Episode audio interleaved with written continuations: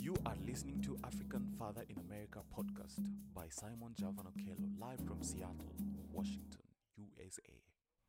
Thank you so much for joining me for an incredible episode of the African Father in America podcast. My name is Simon Javan Okello, and today I'm really, really privileged to be joined here by an incredible leader, uh, Ming Ming uh, Tung Edelman, who is an incredible, you know, uh, founder of one of the organizations here in the Pacific Northwest that uh, really, really support uh, the immigrant community, especially uh, women. Ming Ming, go ahead and say hello to our viewers and our listeners today. Hi, good morning. Thank you, Simon, for inviting me to be your program. Um, my name is Ming Ming Tung Edelman. Uh, I'm an immigrant from Taiwan and a founder of Refugee Artisan Initiative that I started about five, almost six years ago. Excellent. Thank you so much, Ming Ming. Uh, you know, when when we we confirmed that we were going to be able to have you on the show, I just got excited because uh, I have a lot of love and respect for the work that you do. For those who are meeting Ming Ming for the first time, uh, Ming Ming founded Refugee Artisan Initiative uh, that literally provides jobs, provides a place of refuge, uh, and provides uh, a space for creativity for you know amazing women uh, from Ethiopia, from Afghanistan, from Nepal. You know, I was there myself recently, and I was really, really, uh, my my mind was just um, blown by the impact that uh, Ming Ming is having in the community. But as usual, uh, we start our show with an African proverb, and uh, today we are going to take a quick virtual journey to Tanzania uh, where our proverb comes from. And uh, I am actually just quickly setting up our clubhouse uh, space so that our friends uh, who are joining us over there can also participate in this beautiful conversation. Uh, I just want to welcome Cubs. I see you, and uh, I see Brother Rushi and Kiden, another podcaster who has joined us for today's show, and Brother Earth. Uh, and also, I see Taban on YouTube and M. Jewel. Thank you all so much for taking the time to join us. Um, our proverb says, um, "The way uh, the way a donkey expresses gratitude is by giving someone a bunch of cakes. The way a donkey expresses gratitude is by giving someone a bunch of cakes." When you think about this uh, proverb from Tanzania, it personally reminds me of a Kiswahili proverb that says asante ya punda ni mateke which means exactly the same thing. You know you can do so many things for the donkey but one day it will kick you. You know it will kick you and totally forget about all the good that you did for it. But there are three nuggets of wisdom that my team and I prepared for you today and I want to share them right now. The first one says that gratitude can be unique you know um, and maybe that's how the donkey knows how to say thank you so we just have to accept it. And then the second one says that think before acting. A lot of the time uh, you know you think that you should expect gratitude from a donkey but that's probably not you should not. You, you should do. You should just uh, you know help and then go your way. You know sometime you should expect very little uh, from those that we help whether it's a donkey or other people. And then uh, finally, our last nugget of wisdom says that appreciate the small things. You know, uh, many times uh, we, especially when you are a founder like uh, my special guest today, or myself, or you're a community leader or a business leader, you know, you wait to be grateful during Thanksgiving, you wait to be grateful during uh, the holiday season, but it's the little things every day that uh, mean a lot and can push you through the day and also push you through the year. So, this proverb is suggesting that you know we should appreciate just the little things uh, because if we wait for the big thing, it might be a disappointment. So, uh, I want to, you know, ask you, Ming Ming, to also share with us your thoughts uh, about today's proverb from Tanzania. It says that the way a donkey expresses gratitude is by giving someone a bunch of kicks. What do you think about this proverb? You know, I think this is a perfect reflection of my very early stage of starting my organization out of my car. Uh, you know, out the desire to make sure that uh, refugee immigrant women who would like to sew, able to use their skills, but don't have the mean for it. So I will be literally carrying a sewing machine in the back of my car and go to different parts of um, South Seattle, um, South end of Seattle or the North end. And, and, and initially, uh, you know, knowing that they need machine to start out, so uh, every time I make the profit, I would go buy sewing machines. But then, it, and then very quickly, the word gets out that I get free sewing machine, and it's become an entitlement of, of the woman. And and and uh, you know that was when I get frustrated. You know, was like you know the, you know uh, don't you appreciate what I you know get this machine for you you know free of charge and and now you're saying that your your, your neighbors you have one and you know um, so anyway it, it actually creates a bit of a conflict in the beginning so i think the purple is very relevant and then i have to look at myself in the mirror you know do i take this personally you know um, you know or is that because there's a, such a need in the community? So you know by not let that affecting me reacting to them and showing the the idea that having the machine is a critical part of what they can do and let's move, move on to see how we can make that ar- arrangement work in the future. Uh, so yeah that was definitely very difficult in the beginning so i think the proverb was very appropriate I love that. I love that. Thank you. Thank you so much, uh, Ming Ming. I love uh, how this is exactly related to the work and the struggles of starting an incredible organization uh, like what you're doing with the Refugee Artisan Initiative. Uh, for those who are joining us, you know, my guest is really uh, someone I love bringing guests that I care about the work that they do, and I also love bringing guests that are directly impacting the community. You know, there are people who have written books about the ideas that they want to do in their community. There are people who have stories about the work that they they want to do in their community. But uh, for me, I especially have a big, um, uh, you know, a big, a, a big uh, admiration for leaders like Ming Ming, who uh, are actually living uh, their dream, but also you know, uh, making their dream impact the lives of many, many people. So if you're just joining us and watching on YouTube, make sure you give this video a thumbs up and share, and also make sure you leave a comment down below. And if you are on Clubhouse, thank you so much. Make sure you invite other people to join us as well. My guest is Ming Ming Tang Edelman, and she's an immigrant from Taiwan and she's uh, she's re- literally living her lifelong purpose uh, by running Refugee Artisan Initiative, an amazing and an award-winning nonprofit organization. If you think about uh, how many times she's been featured in local news here on Seattle Times, King Five. Uh, she's also been featured on other major outlets, but the awards that she's won because of the work that she's doing is just incredible.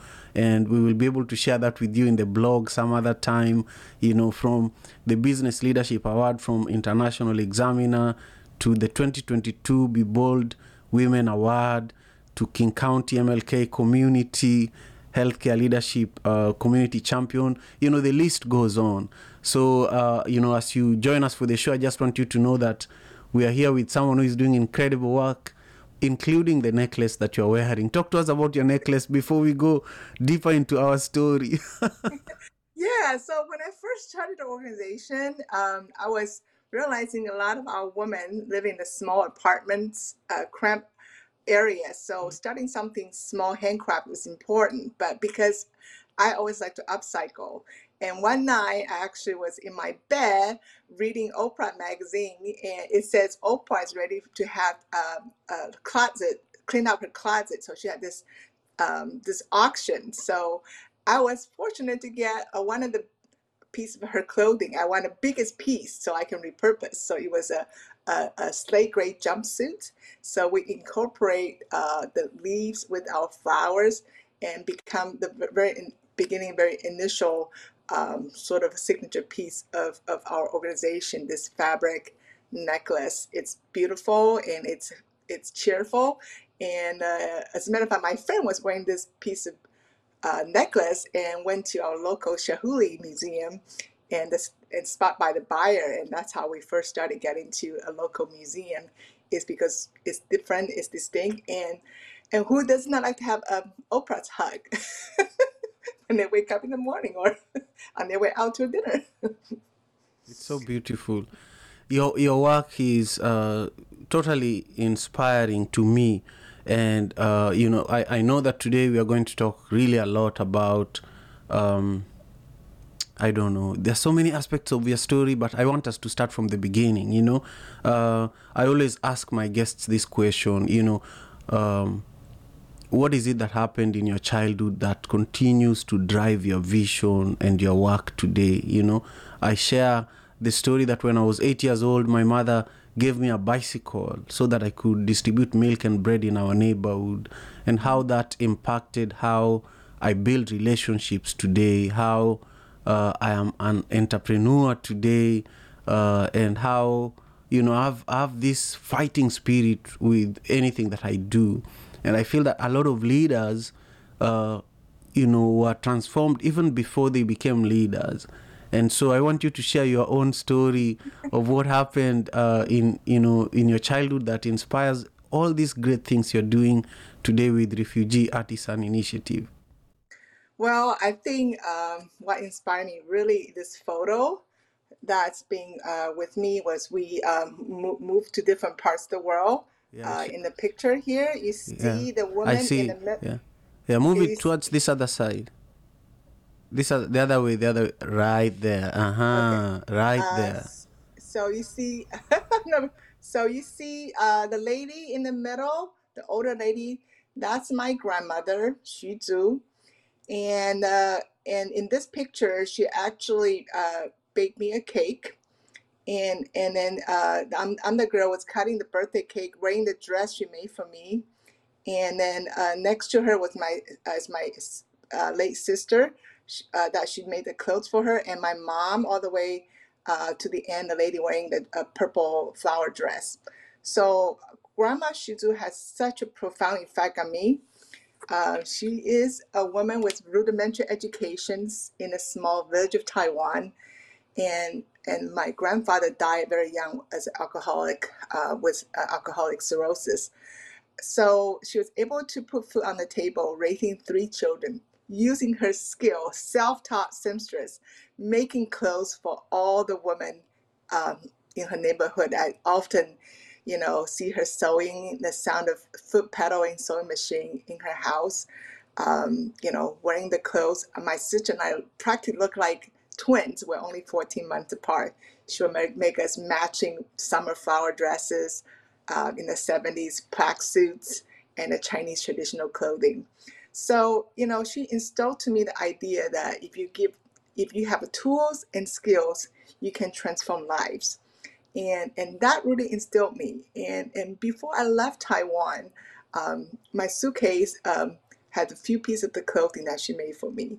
And one of them was this amazing um, dress. It's made of chiffon. Chiffon is a really delicate silk uh, uh, fabric. It snags really easily, and somehow she decided to make me this super fancy cake layer dress that has with my family to from Taiwan to Saudi Arabia, Saudi Arabia to America, and then American back to Taiwan for my daughter to wear at the family reunion. So, so that's a piece of a legacy, and I, I always feel like something is missing as I've come to America.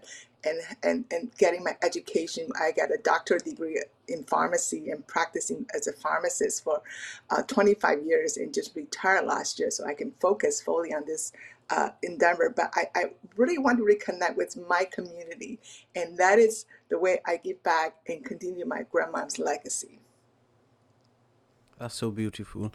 Uh, speaking about uh, legacies, uh, traditions, you know, currently we are still celebrating the Chinese, uh, you know, New Year, you know, and uh, you know before the beginning of the show, And also, you know, as an African uh, living here in America, uh, one of the things I love about America is how there are so many celebrations uh, of different cultures and uh, of people that I never knew I would actually ever interact with in my life.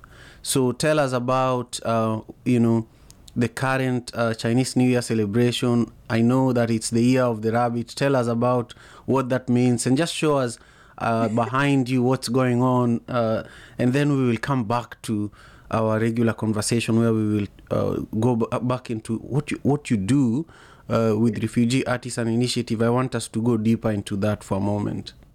Yeah, well, Simon, I think it's uh, it's coincidentally when you told me to have a good lighting in my house, and somehow I set it up, and unknown to me, it happened to be to my left and right. You see the red um, um, banners and, and sticker uh, on the window. So uh, this is the year of the rabbit. Uh, Chinese uh, is working on the Lunar New Year. So this is the year of a rabbit. We have a zodiac of 12 animals, so they rotate. And uh, so when the New Year comes, every household uh, will, will put uh, things that represent good luck for the coming year.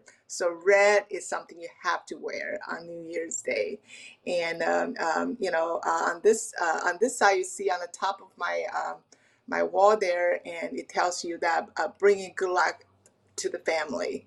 And then uh, the other one uh, to my the other side, the round circle, uh, it, it means. Uh, fu means also um, abundance of um, of good luck and good fortune. And it's hung upside down uh, in every household because arrival in Chinese means it's same pronunciation as upside down. So you hang it upside down. So those good luck and, and good uh, good fortune will come your way the next year. And uh, so it's a two week celebration. We are on day nine today and uh, of the two week celebration. So lots of good food, lots of gathering with families. And, um, you know, um, this is pretty much our winter holiday. Schools are out, uh, families get together. And uh, I really miss that. I have a very huge family in Taiwan. And being here in America, I have to remind myself, myself uh, to take a pause and to celebrate. We make dumplings. Uh, I have friends come over making dumplings with my family. Uh, again, you know, a lot of food is very symbolic. You know, fish, dumplings, things with green. Green equals money. so there's all these really, uh, really interesting symbolic food that we eat. So I love Chinese New Year. So, uh, so thank you for the opportunity to share with your audience. Yeah, it's beautiful. And I love just the joy in seeing you talk about it. You know, uh, for me, joy, just seeing joyful people around me is very beautiful. But also, uh, you know, as I was saying, I'm raising my kids here in America and uh, just embracing uh, other cultures allows other people to also embrace my culture, allows other people to to understand me better whenever I'm expressing myself. And also, thank you for being open to engaging with my show, even though it's grounded on African proverbs. I just, uh, you know, appreciate you for being open that way. Now, I want us to talk about Refugee Artisan Initiative. You know, um, for me, I think this is one of the most important organizations here in the Pacific Northwest. Uh, I grew up with tailors uh, on the street in my in my hometown, where if your cloth, uh, you know, was was uh, getting older, uh, you you'd go and patch it. You know, uh, if you are playing and you tore your cloth, you'd go and you know there are tailors everywhere, and so here in America, one of the challenges I've had is even repairing my clothes. You know, uh, and so there's a lot of wastage where a cloth is not totally uh, worn out, but you have to throw it away uh, or you have to take it to Goodwill. Uh, and so when I began hearing about what you're doing, uh, it was around the pandemic, you know, and um, you know I want you to also share with us how you were able to supply, you know, masks to uh, thousands of people, but really uh, talk to us about where it started. Uh, you know, talk to us about some of the guiding principles of your organization, and really where where it's going. You know, um, where where you want to take this incredible organization. Well, thank you, uh, Simon, for this opportunity to share with your audience. You know, uh, you all started. You have some ideas what you want to go as a as a somebody creative and want to give back to my community. You know, it's a journey, right? It's not like I know that's how I am today. You always start with the desire, really looking at uh, the woman that you know coming to America, you know, my, I myself is a great example uh, with my parents, especially my mother. When we first come to America, you know, um, you know, she had to be home. She she was working for the government, and but you know, she didn't have the really skills um, that can support her uh, here in America. So it made me realizing that a lot of women come to America have skill like my grandmother you know, sewing is a universal language. You can come from Afghanistan, Ethiopia, Morocco, Vietnam, China, you know, Myanmar. It doesn't matter. These are representation of women that come from to us from in Seattle. But if they know how to sew, and this unfortunately, something just like you say, it's something that we don't emphasize here in America. You know, we are a culture here, especially in a high tech culture like Seattle. You know, what is your computer skill? What is your, you know, what what kind of coding system you know how to do? And and it's really it's an equity issue. You know, to me, you know, if you come to America, if you want to use a skill that you already have, we should find a pathway for it. And um, and as you look, as I dive deeper, you know, I I realize, especially our refugee population, when they first come to America, they have about 90 days of support from our government. And and and and and for a lot of them, the airfare to America, it's already a debt they have to pay back. So how how can our regular workforce development of asking people to learn English, ask people to learn how to drive so you can go to your work, ask people to find childcare, it's just not applicable for my population because a lot of time what happened is that when they resettle here in America, the husband need to find a job right away and the children are going to school. And that leaves the woman uh, who may know how to sew or have some handcraft skill completely isolated because there's no other means for them to connect.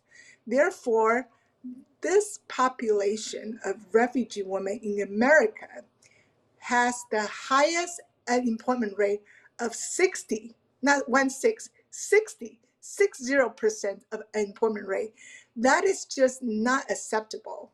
So I doing my small part of way to connect them, give them a place as a refuge, coming to our makerspace, meet our staff, doing intake on what their needs are, doing sewing assessment to see what's what level are they in. We're not turning you away if you're a beginner. You know, if you need help to brush your sewing skills, we have sewing classes that you can come and starting a community of people to support you. And once you get them more skill, you can become artisans. And what that means is that a lot of them uh, will come once a week to pick up the projects or learn a new project on site and take them home. And so they can work from home and their own space and time and then come back uh, for the following week. So this model uh, well, especially um, we are also emphasized uh, looking at how we can uh, repurpose materials right around in our community. so we have a four pillars of value, and first is sustainability. So we want to make sure we use things that's around us. So Simon, what you mentioned, uh, uh, COVID was a great example because about a month before COVID, I get connected with a, um, a biggest uh, Amazon company that uh, uh, uh, vendor that sells bed sheets, and they have a, a storage full of eh, return bed sheets. Uh, apparently, if you buy bed sheets that you don't like it, you return them and they're not allowed to resell them for a regulation. So there are these bed sheets, a hundred person high thread count cotton sheets. So the higher the thread count, that means the tighter, more woven. So they're great for mass. So we have all these in our basement, uh, our storage in the beginning. So right away around March 16th, when Governor Inslee says no more, uh, you know, schools because COVID, and we pivot from making kitchen towels and jewelries. We stop all that, and I start my first ever GoFundMe campaign, basically making masks and send them to the hospital and the clinic as quickly as we can and and that's really when we uh, you know start to thrive and and and, and also keep our women safe at home uh, making things that is really essential uh, especially during the year of 2020 we made over 80,000 masks uh, for for our bus driver because metro bus drivers still have to drive buses and uh, you know in, in our um, hospitals clinics and, and your post office still open to accept mails. So places that are uh, our frontline workers that need these items, we send it actually across the country, including Navajo nations where um, you know they are greatly affected by COVID. So we want to make sure they have the PPE they need.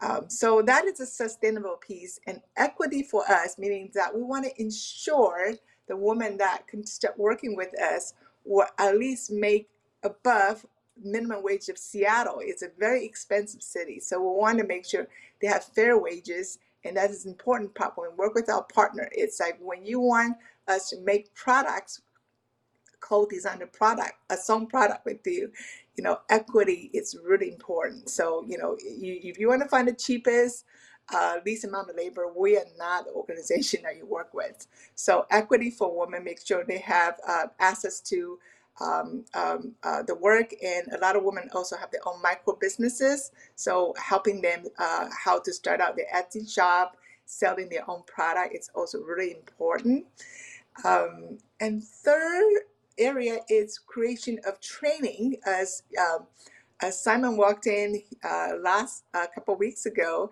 he said we have a whole bunch of sewing machine. You know, training is really important because some of the women uh, know how to sew and we realized when they come to sew they were using one hand because back home the other hand was using the mechanical sewing machine. So even come to america they have to tra- transition to use electric sewing machine. So it's the same concept but you know it's different.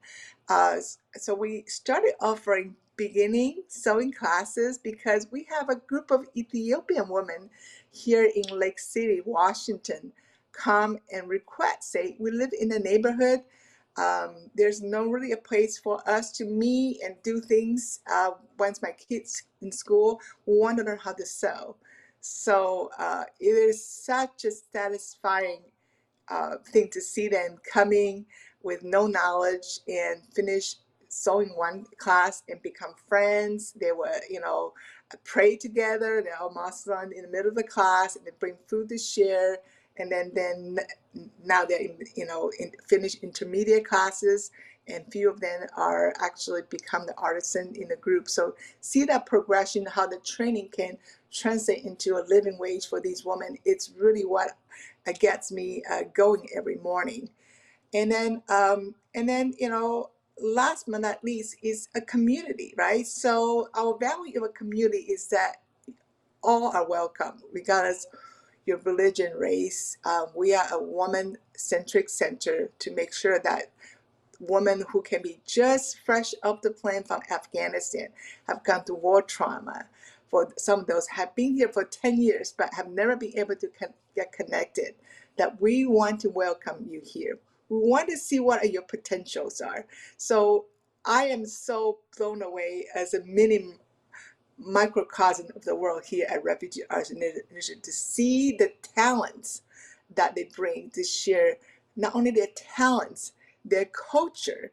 So, so currently we have a group of Afghan women are working on a really spectacular project that we are commissioned by the Seattle Opera.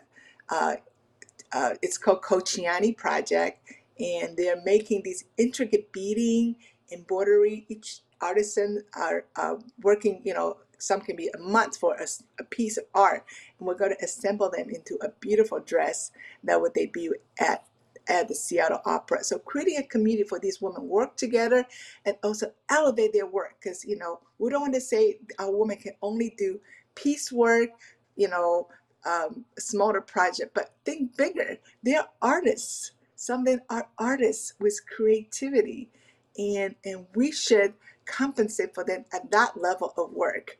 Um, so anyway, I'm really excited about uh, continue um, to the work that we did through the four pillars of equity, sustainability, training, and community. I love that. I love that. I, I feel like there could be so many other pillars added to the work that you do. For example, you know, when I was there, and I, I'm just so happy that I was able to come, uh, you know, to your maker space myself. Uh, I was really moved by seeing a crowd of women looking for opportunities and seeing how you are welcoming them. Some women were coming with their daughters, granddaughters, and they were all excited and interested in really becoming a part of what you're doing. Um, the other piece that I saw, so this is inclusivity. I felt that you are very inclusive and you are inviting. You've created an environment where uh, people people just show up and they ask for how can I be a part of this, and and that's really needed in America right now. Um, and also, I saw that there is a climate change angle to the work that you're doing because you're you're partnering with the with the with the Department of Forestry. Talk about that for a moment. Yes. So uh, part of somebody really interested in looking at how can we take material and reuse them. And a lot of time, you know, uh, textile, you know, is one of the biggest ways. 85% of textile end up in the landfill, regardless a lot of effort we do. And and and and as part of, you know, we, we take back a lot of material, particular textile, and repurpose them. That we've done that for the last five years.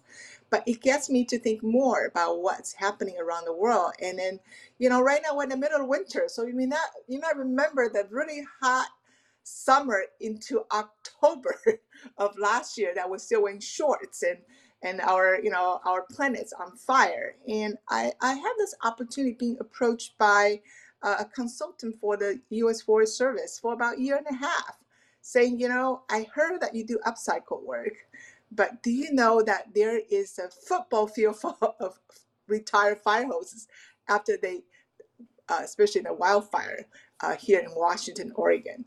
And I was like, what? A football field full of it? She's like, can you take as many as you can? And I said, well, you know, we have to think this through because, you know, there's a, lot of logistics. But but I really want to make this happen because, you know, it is a paradoxical that the very instrument that we use to fight the fight wildfire that's causing climate change will become the source of problem of climate change because afterward um, each firefighting they will be assessed if they don't meet the pressure requirement they have holes you know blah blah blah they cannot be reused so um, so um, there's really two ways to deal with it one is to um, pay the uh, a service get it incinerated and that would create even more global warming. And second is that people uh, like me say, okay, let you know, let's take some to kind of figure out a pathway, get in, uh, create into a new uh, product because fire hoses are really durable. So right now we're testing out different things that can become new product that's durable, that can be waterproof. And uh, I will be pitching. Uh, I'm one of the finalists uh, through the first ever uh, Next Cycle Washington, first ever sort of uh, circular economy uh, pitch competition in March 23rd to uh, to kind of uh, give a pitch on the importance of uh, fire hoses and looking for markets. Uh, we think this can be yeah, a next uh, thing that we do here at Ray because we are have become a bag guru. We'll make masks and now we make a lot of bags from uh, coffee burlap bags, and now we can you know think about you know how we can. Uh, turn that become our hero product in the future and we're looking for partnership you know i think a lot of time doing alone can be very lonely so uh, we're also in the process of become ethical handcraft certified organization, the only one in the U.S. through the NEST and the cohort 2022. So hopefully that that, that being uh, ethical hand, handcraft certified uh, along with this new material can attract new partnerships so we can keep as many of these fire hoses out of landfill and uh, and they're really fun to play with I love this. I love the just the last word you said, uh, playing with it, because a lot of people when they encounter problems, they become very serious and they forget that a lot of solutions can be found through being playful. You know, so just the spirit of what you said is also the exact spirit of what I saw when I was there uh, at your space.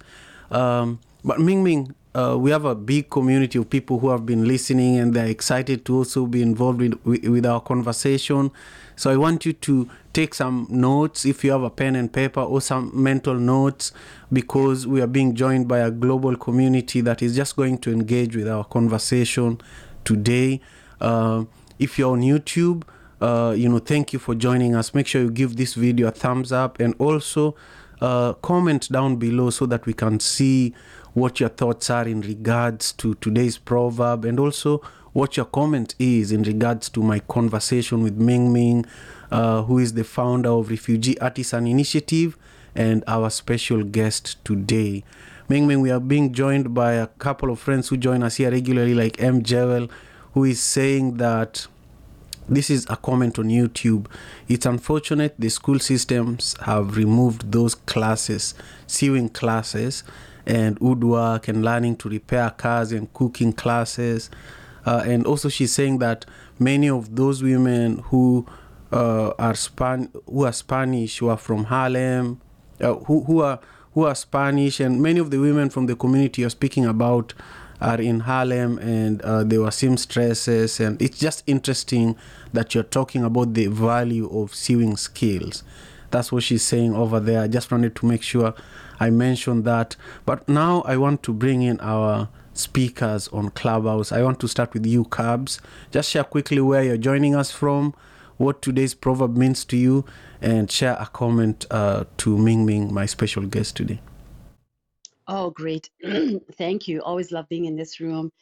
Um, and for this proverb, it's it's really a, a, a powerful product proverb. I think you always have to think about who you invest in, um, and also um, I've volunteered quite a bit. And one of the things I found out, you know, out of the hundred people that decide yes, we're going to do this, we'll join you, twenty percent really actually follow through. Um, and and and sadly, sometimes the 80% is the one that has you know most of the complaints and is not even grateful when the work is done. They just want to come and eat when everything is finished. Um, and so what that does, what I've learned is, you know, when you do the thing, don't do it because of the people. Do it because you're convicted to do what you're trying to do or what you're supposed to do. So that that is what I find leads me forward and keeps me continuing to do things that I think are aligned with my purpose. So that that's that. Um, uh, Ming Ming, your work is really impress- impressive. I come from a manufacturing background, so um, and this is based in Kenya. So I'm really uh, hearing you when you talk about um, the circular economy and the work you're doing with women refugees. In fact, interestingly, there's a community that does a lot of uh, work with women refugees in, in, in Kenya, and they make uh, textiles. Most of my runners on my table are from them, and the the, the uh, dining tablecloths and Christmas decorations, all of that they make, and they turn over different ideas. So often use recycled materials.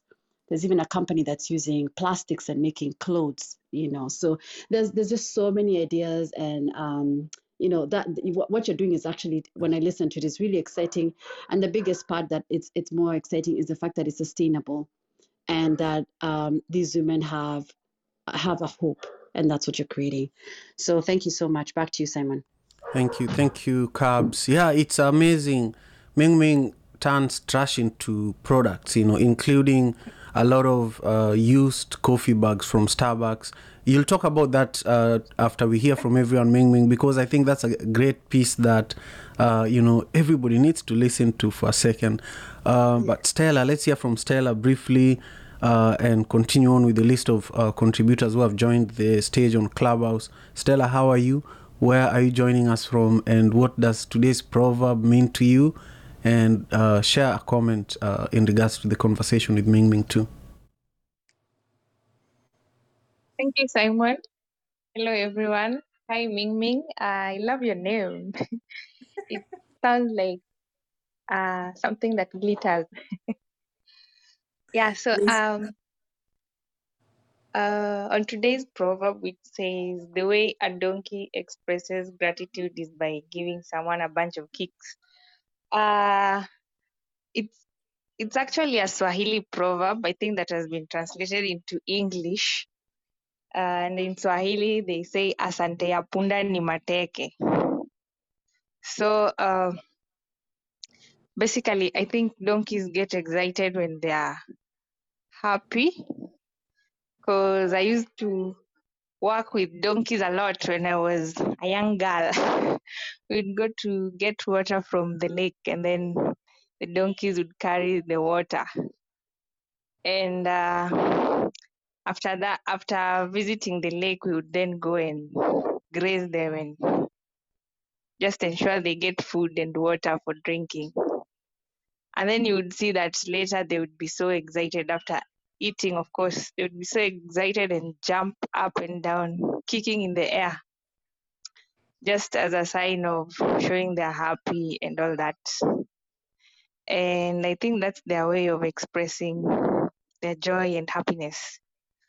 Uh, however, to me, this proverb it spoke to me about rejection, and I love how Simon said that Ming Ming turns trash into products.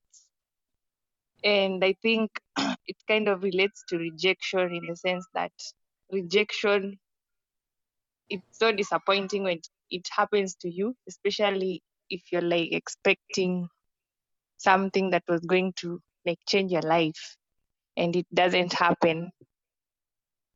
It is so disappointing the first time, but later when you just take it positively and start reassessing the situation and work so hard on yourself and just try to use it as a fuel to find where you went wrong or where you went right and try to fill in the gaps.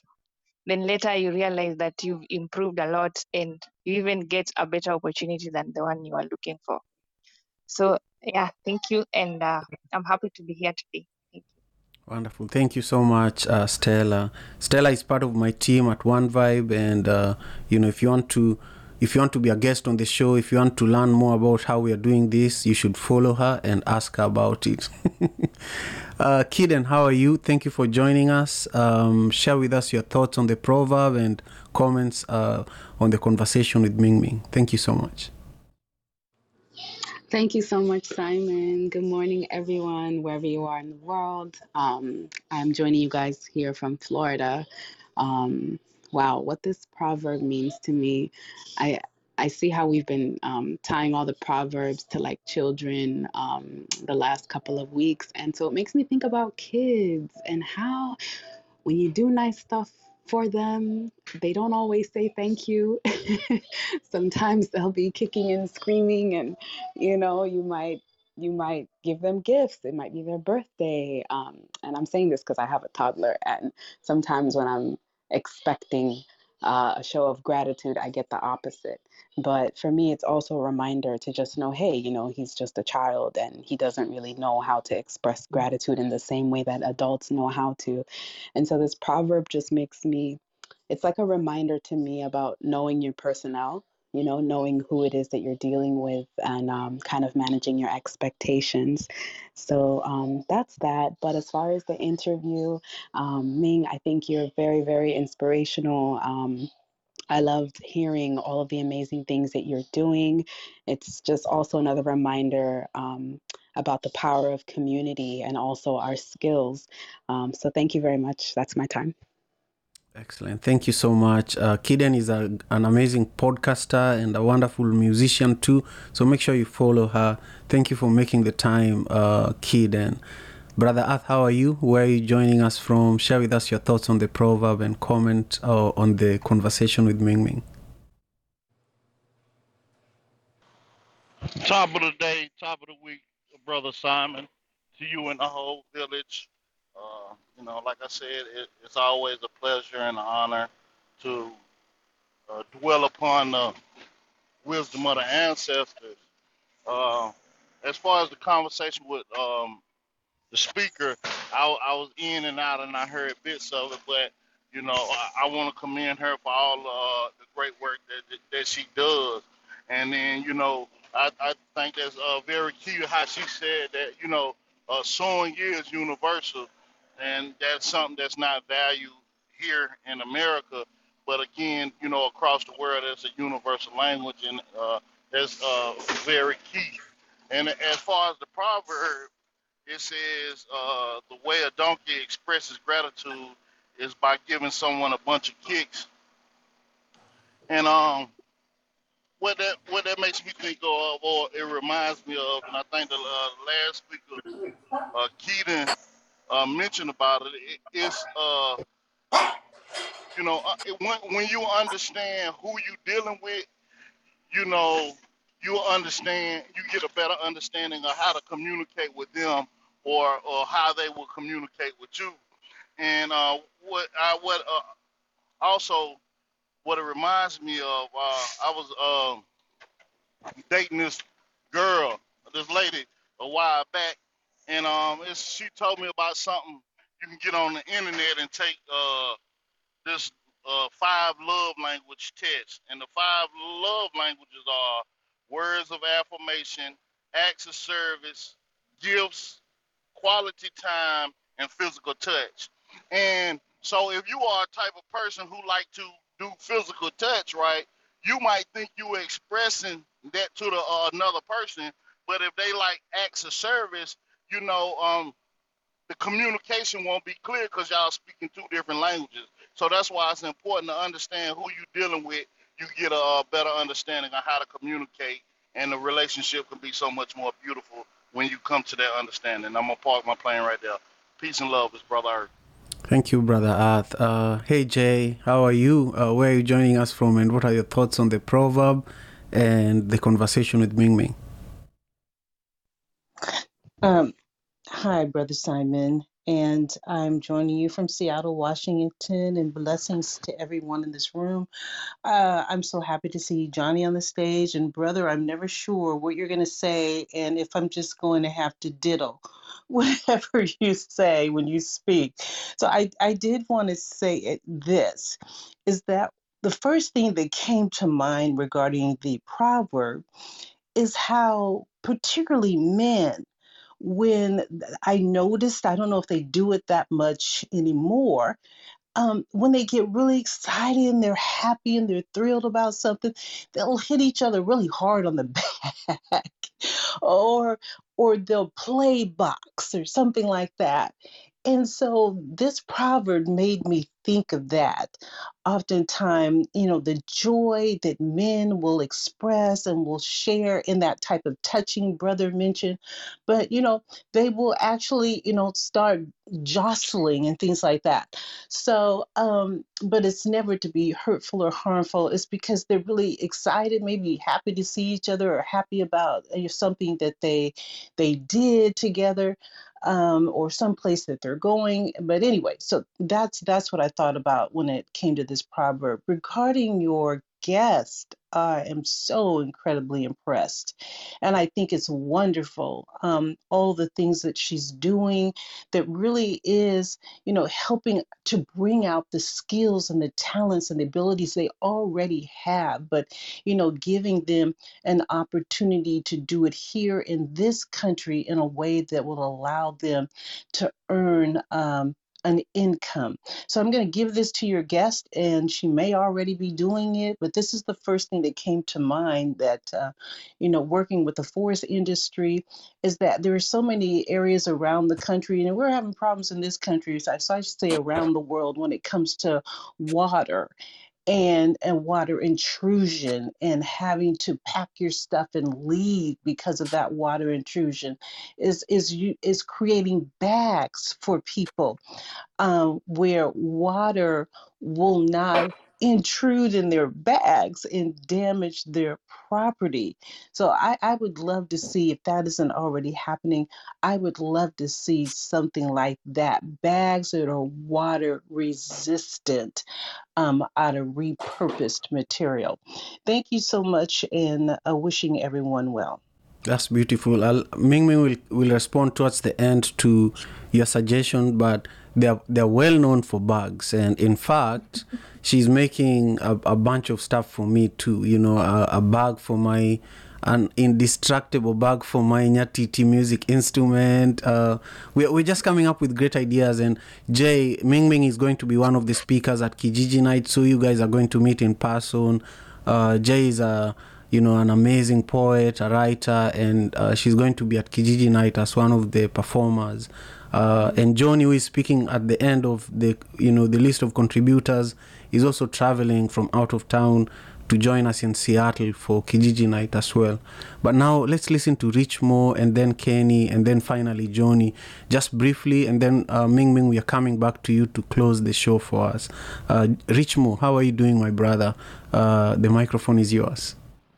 Hey, Simon, Happy New Year to everybody else in the room. Uh, it's been and Happy New Year, Simon. This is great. I think the first time I'm coming back on, on this room's great value, great uh, just potential, and uh, um, just encouragement as I start the day. My take on the proverbs uh, for the, the uh, that's posted up there and to um, Ming Ming, who's uh, such an amazing individual. Um, the proverbs reminded me of this Chinese uh, story about it. Just it's not a, it's it, just keep it brief uh, of a farmer in his community, and they talk about a horse uh, wandering away to the to the wild, and the community come to the farmer and say, "Hey, we lost the horse. It went out. It's a bad thing." And the farmer says, "Good or bad, we don't know." The following day, the horse comes back with two other horses. The community runs back to the farmer. Hey, uh, great news! The horse is bad. He's back with three more. Uh, they, they wandered back, and there are three more. And the farmer, the farmer says, "Good or bad, I don't know." Then the son of the farmer trains the horse. There were wild horses, and falls off the horse, breaks his leg. The military comes to recruit, or they come to the farmer and they ask him, Hey, your son fell off the horse, broke his leg, good or bad? He says, We don't know. The military is recruiting uh, people to join the army. Come to him and they say, Hey, your son, can he join the army? He says, I broke his leg. Uh, good or bad, we don't know. So the moral of the story is about, as in Swahili say, asante ya punda ni mateke, that whether good or bad, when you do and your motives are right and your motives come from a pure place, good or bad, we do not know. But as long as they are pure, they will stand the test of time. And I love that aspect because there's so much uh, underlying codes sometimes when I'm in the continent and I'm like, want to do good. And you're like, but wait a minute, they might not even receive it. Tenda mema nenda zako is what we also say in Swahili. Do good, move forward.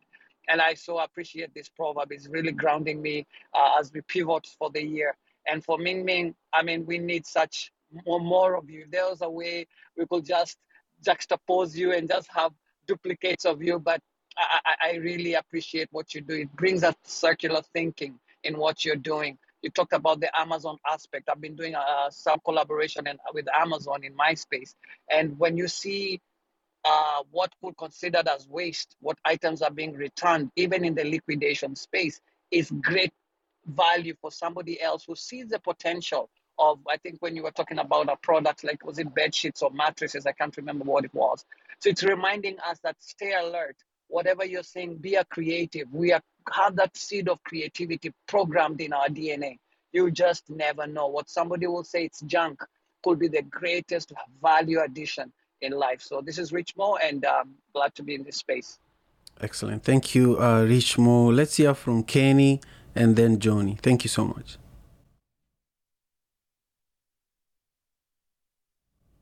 Okay, we'll go straight away to Johnny uh, to wrap us up and then come to you, Ming Ming. Johnny, how are you doing, my brother? Uh, go ahead and share your thoughts on the proverb and uh, comment on our guest today. Peace, peace, brother Simon. It's good to see you. Uh, peace to Stella, Cabs, uh, brother Earth, Jay, uh, Rich Mo, and other familiar faces I'm seeing in the environment. My brother Nate down there. Um, yeah, brother Simon. This, uh, you know, thank you for just keeping this platform going, and thank you for having your guest on. I think I've heard that a universal language is a baby's cry and a baby's laugh, but hearing the universal language is so and really hit different. Uh, with the proverb, the way a donkey expresses gratitude is by giving someone a bunch of kicks. Um, I didn't, at first, I didn't really know which direction I wanted to go with it, but it reminds me of a Jewish proverb that says that one should not a- approach a goat from the front a horse from the back or a fool from any side. And you know, a lot of times in, in, in popular culture, we equate fools to donkeys. And so I think that this is a reminder, like Brother Earth said, is knowing the nature of the thing that you're dealing with. And if you're dealing with a foolish person and you approach them from any side, you might get kicked because they're a donkey. So thank you, Brother Simon, for sharing this proverb. And thank you for just continuing this platform. I look forward to spending Kijiji night with y'all at the end of next month.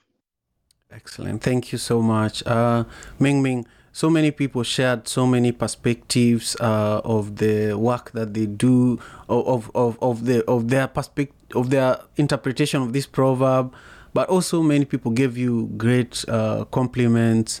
So I want you to reflect on some of the things that you heard uh, and then share with us. Um, I, you know, I feel that I want you to talk about what you do with the used Starbucks, uh, you know, coffee coffee bags, and then from there share with us how we can stay connected with you and the Refugee Artisan Initiative, and also how we can support you. You know, some of the people who are listening can become donors, some can become volunteers.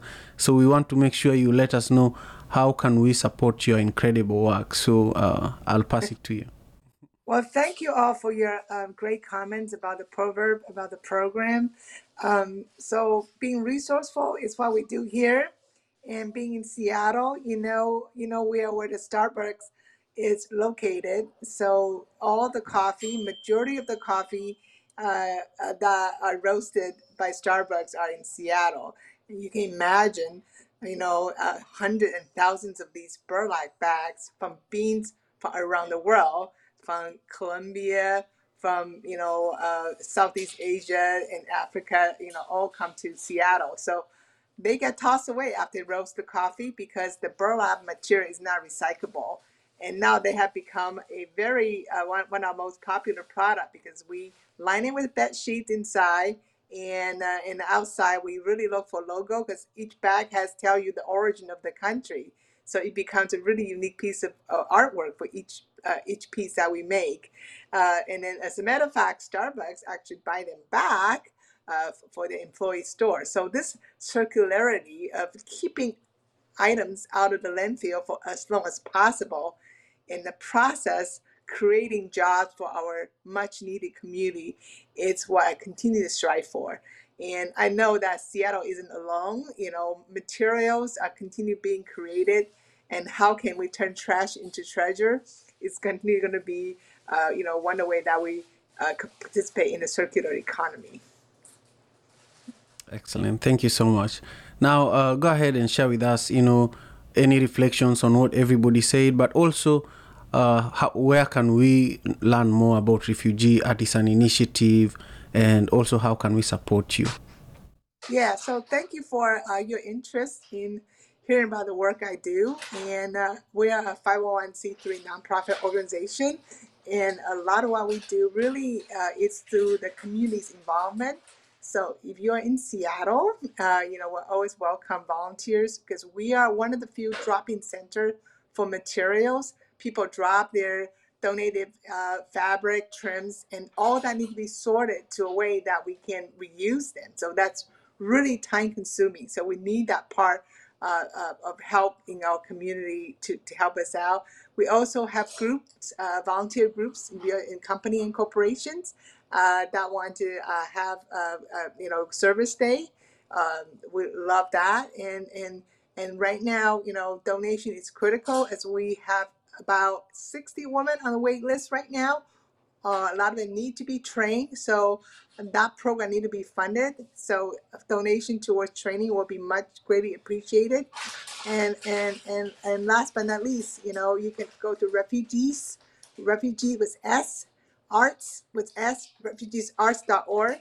Look at all the amazing repurposed product that made by our artisans, um, and and you know, see that that's another way you can support us. So together, you know, through community involvement with us and uh, buying the products and also support for the training is how we can sustain our organization.